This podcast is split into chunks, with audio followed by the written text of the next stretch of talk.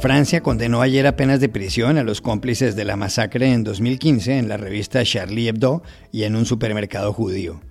El abogado del semanario, Richard Malka, dijo que el peligro no es el Islam, que el peligro lo sufren primero los musulmanes, que se trata del islamismo, un fascismo que no tiene excusa. Ce danger, ce n'est pas l'islam, et il faut le dire clairement. Et ce danger, il est vécu d'abord et il est subi d'abord, et je le dis à chaque fois, par les musulmans, qui en sont les principales victimes, et je le dis parce que c'est un fait. Mais ce danger qu'est l'islamisme, c'est-à-dire un fascisme, on ne peut pas lui trouver d'excuses. ¿Qué significan para los franceses estas condenas? Para saberlo, llamamos a París a la periodista Amanda Sánchez. En Europa, varios países extreman las medidas para evitar los contagios de coronavirus en plena Navidad. La Organización Mundial de la Salud pide a los ciudadanos que tengan cuidado y que si celebran en sitios cerrados, así sea con la familia, usen la mascarilla. En esta fecha se celebran los 250 años del bautizo de Beethoven, uno de los mayores genios de la música. No se sabe exactamente cuándo nació, pero pudo ser 24 horas antes. Sobre su importancia en el mundo del arte hablamos con Juan Lucas, experto en la materia y traductor de una de las mejores biografías del compositor.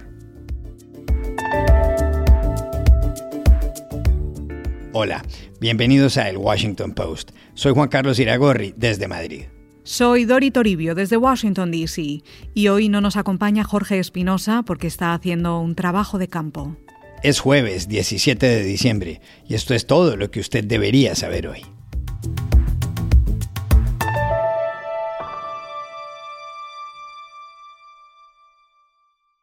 Un tribunal de París condenó ayer a 14 personas por los atentados que se perpetraron en esa ciudad entre el 7 y el 9 de enero de 2015 contra el semanario satírico Charlie Hebdo y contra un supermercado judío. La masacre en el semanario, que cegó la vida de 12 personas, entre ellas Charb, el caricaturista que lo dirigía, se produjo porque la revista había publicado unas caricaturas de Mahoma que molestaron a los asesinos. La sentencia, con penas de prisión que oscilan entre los 4 y los 30 años, afectan a 11 personas que estaban presentes ayer en el tribunal, la mayor parte de las cuales habían sido acusadas de complicidad. Los responsables de las muertes habían sido abatidos por la policía durante choques en barrios de París, poco después de la matanza en 2015. Eran los hermanos Saïd y Cherif Kouachi y Amedy Koulibaly. Tales atentados no fueron los únicos actos de terrorismo islámico aquel año. Ese noviembre hubo también 130 muertos en ataques a la Sala Bataclan, a las terrazas de algunos cafés y al Estadio de Francia. ¿Qué significado tiene para los franceses la sentencia? Se lo preguntamos ayer, en París, a la periodista venezolana Amanda Sánchez, corresponsal de Caracol Radio de Colombia. Bueno, este ha sido un juicio sin duda histórico y trascendental para Francia, no solo por las dimensiones que tuvo, cientos de testigos, 94 abogados, 200 personas que hicieron parte de la acusación civil, estaban acreditados 90 medios de comunicación. Hoy el tribunal estuvo lleno de gente esperando conocer ese veredicto. Pero es que más allá de los datos cuantificables, cualitativamente hablando, ha habido mucha emocionalidad al respecto.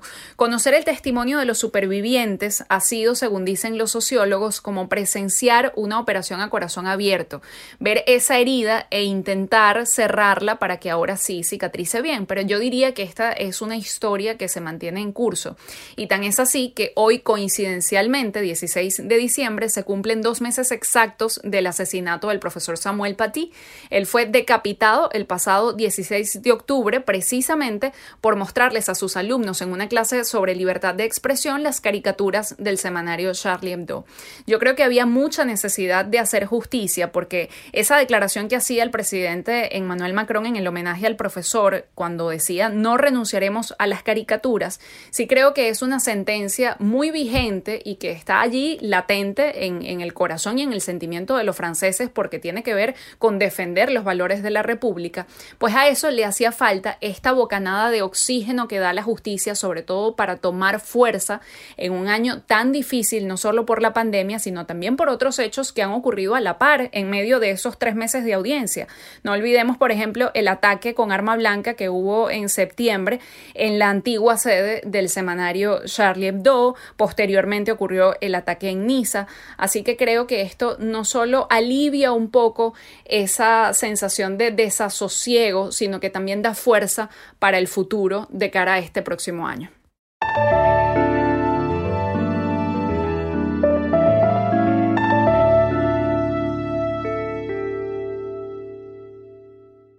En los países europeos aumentan los contagios de coronavirus, por lo cual varios gobiernos han vuelto a endurecer las medidas o están a punto de hacerlo. Alemania, cuyo número de fallecidos fue ayer de 952, todo un récord, ha cerrado colegios, bares, restaurantes y prohibido los tradicionales mercadillos de Navidad. En el Reino Unido, que con 65.600 es el segundo país del viejo continente con más muertos tras Italia, Londres, la capital, se encuentra en estado de máxima alerta. Los Países Bajos han echado el cerrojo a los colegios hasta el 19 de enero. Dinamarca cerrará los centros comerciales mañana. Y Francia estudia nuevas disposiciones luego de que ayer el aumento de contagios fuera el mayor desde mediados de noviembre. En medio de este panorama, la Organización Mundial de la Salud ha pedido a los europeos que en estos días de Navidad y Año Nuevo celebren al aire libre o bajo techo, pero con mascarilla. El temor a los contagios sigue en pie ante el coronavirus, una enfermedad que al momento de grabar este podcast ha matado a más de 1.600.000 personas en todo el mundo y contagiado a casi 74 millones. El director de la organización, Tedros Adhanom, dijo en las últimas horas que esta temporada festiva es para relajarse y celebrar, pero que no debemos bajar la guardia. Y añadió, la celebración puede convertirse rápidamente en tristeza si no tomamos precauciones. Tedros concluyó pidiendo el favor a la gente de que planee bien lo que va a hacer. The festive season is a time to relax and to celebrate, but we must not relax our guard. Celebration can very quickly turn to sadness if we fail to take the right precautions. As you prepare to celebrate over the coming weeks, please consider your plans carefully.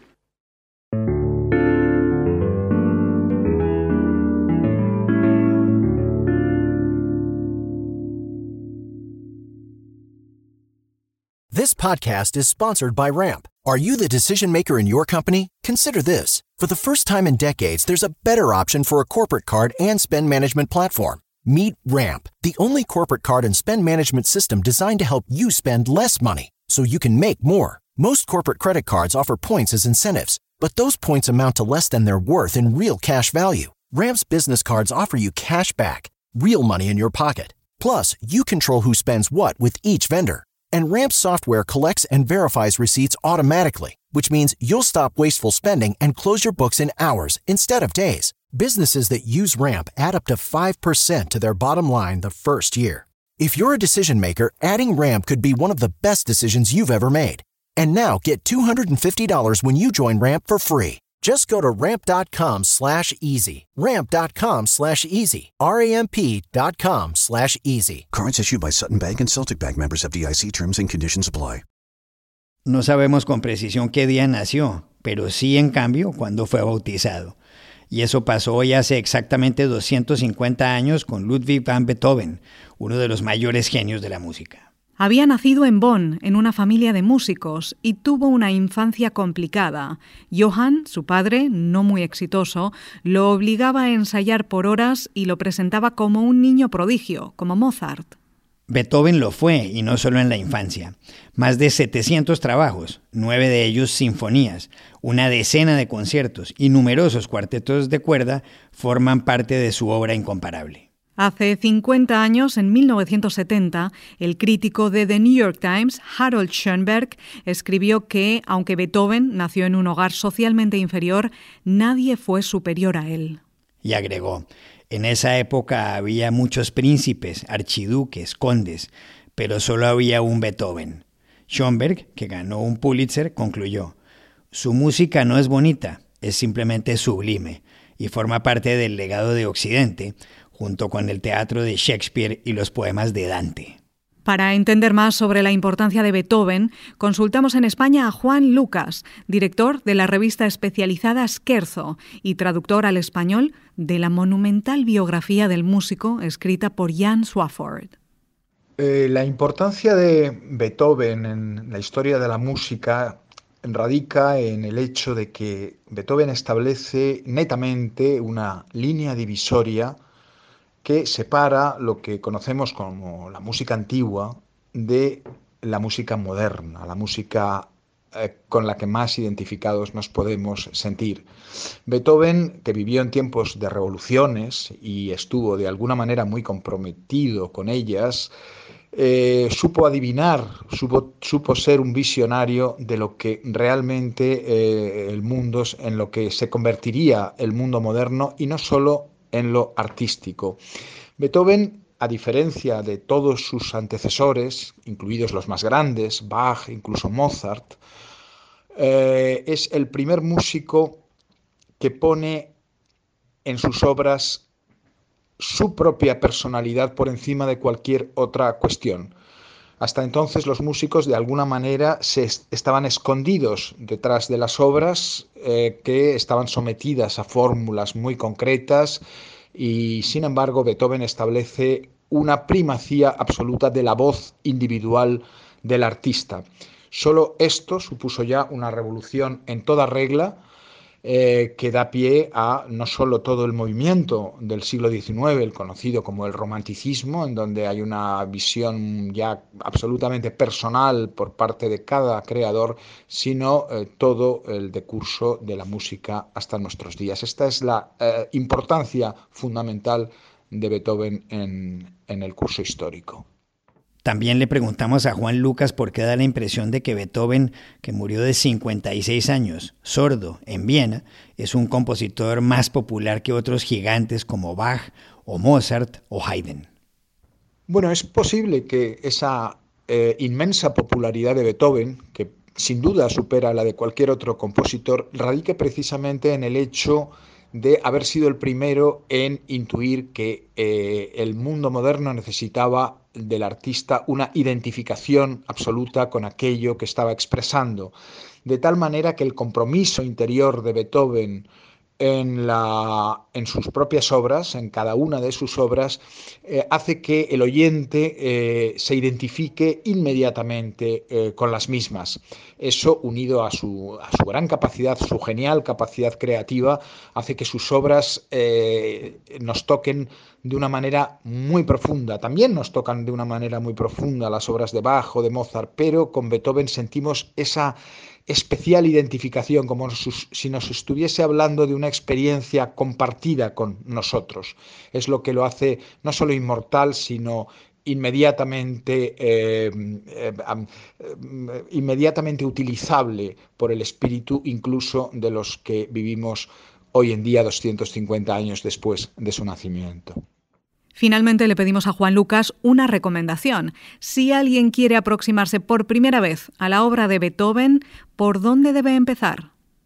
Bien, la obra de Beethoven tiene tres periodos, pasa por tres periodos muy diferenciados. El primero es un periodo, digamos, de aprendizaje de los maestros, es un periodo clasicista, en donde su música se parece bastante a la de Mozart o a la de Haydn.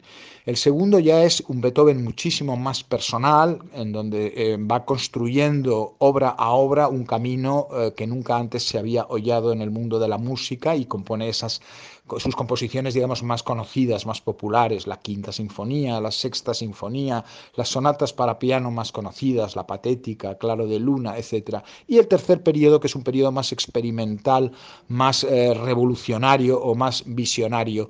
Yo, a quien no se haya acercado nunca a la obra de Beethoven, le aconsejaría empezar precisamente por ese periodo central que más o menos está entre su opus 20 y su opus 80. Cualquiera de las sinfonías, cuarta, quinta, sexta o séptima, o algunas de sus sonatas para piano centrales o de sus cuartetos para piano centrales, en especial esa maravillosa colección de cuartetos conocida como Cuartetos Razumovsky, opus 59.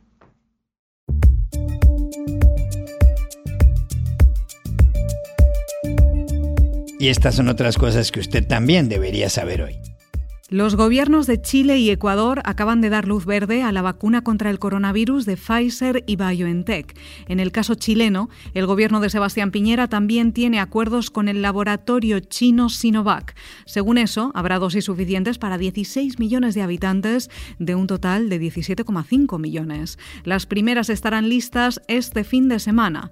En el Ecuador arribarán en enero y la idea es inmunizar al 60% de la población en 2021. En los últimos 5 meses, la pobreza ha sufrido un incremento en Estados Unidos. 7.800.000 personas se encuentran ahora en esa situación, con lo cual el porcentaje de pobres ha llegado al 11,7%. Esto supone un incremento de un 2,4%, según una investigación de la Universidad de Chicago y de la Universidad de Notre Dame, y es el salto más grande en estas cifras desde que empezaron las estadísticas hace 60 años. La agencia de noticias estadounidense The Associated Press acaba de corregir un despacho que envió en las últimas horas. Dijo que en un texto sobre la felicitación de los presidentes de Brasil y México, Jair Bolsonaro y Andrés Manuel López Obrador, al presidente electo de Estados Unidos, lo identificó como José o José Biden, cuando su verdadero nombre es Joe. Es verdad, pero alguna gente por Twitter le ha respondido a la AP que Joe Biden se llama Joseph y que eso se traduce como José. En fin, que como quiera que sea, el nuevo presidente de Estados Unidos se llama Joe Biden, quien por cierto se pondrá la vacuna contra el coronavirus públicamente la próxima semana. Y aquí termina el episodio de hoy de El Washington Post, El Guapo. En la producción estuvo John F. Burnett.